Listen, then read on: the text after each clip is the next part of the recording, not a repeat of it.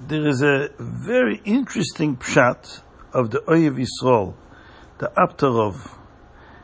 In the story of the Akedah, it says that Avram, Vayishlach Avram Yodai, Avram stretched out his hand, Vayikar Samachelas, and he took the knife to Shecht Yitzchak. The word Vayishlach Avram Yodai seems to be totally superfluous. What means he, he sent his hand? Vayishlach literally means he sent his hand. Nobody sends their hand. He, if the pasuk is trying to say that he fetched the knife, he should say Vayikar What is this introduction? Vayishlach Avram. He sent his hand, and his hand took the knife. So the Apter Rov says something very original. We know that the others were a to Elokus.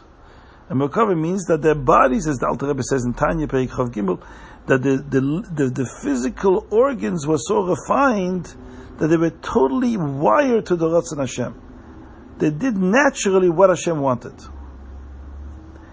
So says the Apter Rov, in that case, the hand of Avraham Avinu, which was wired to the Ratzon Hashem, and we know that the of Ratzon Hashem was that Yitzchak should not be offered, made it the hand didn't want to go.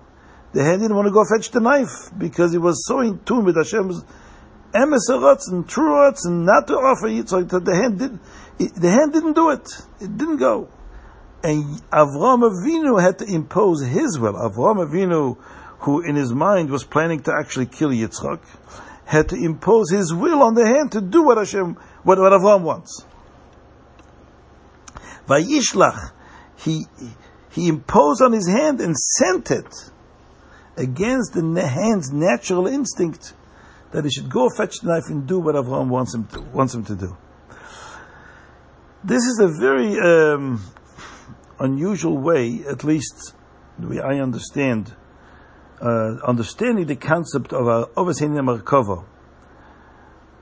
Pshat is the way, at least the way my limited understanding is, Avos hen hen hamerkava means that the Ovis, first of all, their Rotzen was only the Rotzen Hashem. They had no other will except the will Hashem. And they trained their body to be so uh, naturally inclined to do what Hashem wants that they were able with their Rotzen, with their motivation to train the body, that the body did naturally what they wanted to do.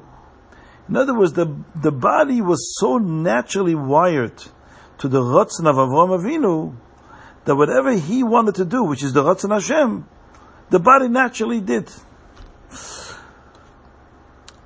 But to say that the body wanted to do one thing and Avram wanted to do something else, that's a whole different way of looking at this Avos Einin Merkava. And if there's anyone who understands this better and can enlighten me, then I would really appreciate it.